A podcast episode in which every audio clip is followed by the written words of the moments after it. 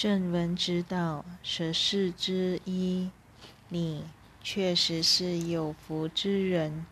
我是你所知的 J.C。我们来到了奇迹原则的尾声。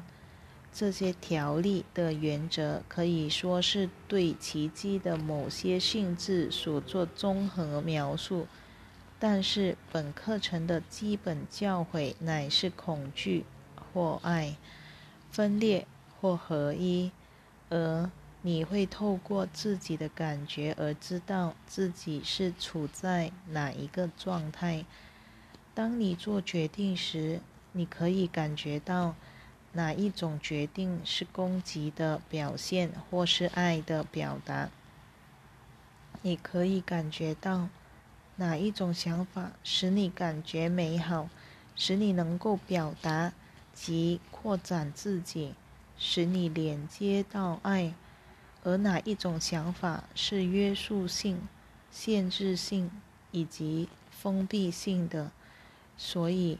这是我们希望你开始运用的解读方式，以了解自己是否正在施展奇迹，或是准备好施展奇迹。我们不希望你决定：“哦，我要在那个人身上施展奇迹。”他们需要改变，那是一种自大的表现。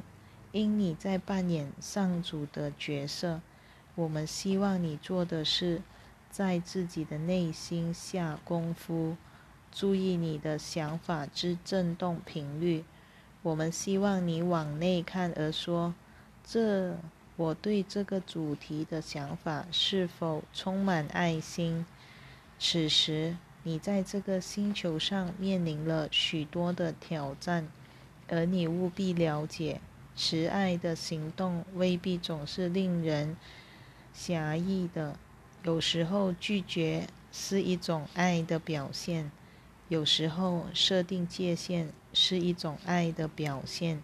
因你心里决定，我在自己人生的某个方面已经做了许多，而我发现，即使我心怀最大的善意。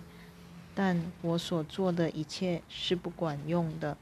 虽然我看到他人习惯于这样做，但我认为这样做是无济于事的。一定有其他更好的方式。我要改变我的做法，以其得到不同的结果。如你所知，疯狂的定义就是一直做着同样的事情，却期待着。不同的结果，所以说，有时候慈爱的做法就是终止某些无济于事的情况。因此，我们希望你做的是：当你要决定什么才是有爱的做法时，你要确实了解其原则。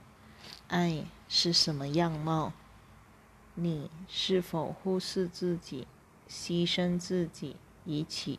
取悦他人。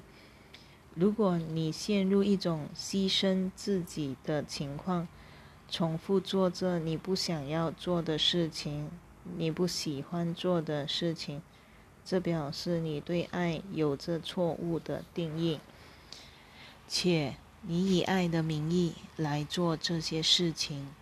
爱护自己乃是你的责任，这意味着你要听从你觉得。对你是正确的事，并教导他人在这一方面如何对待你。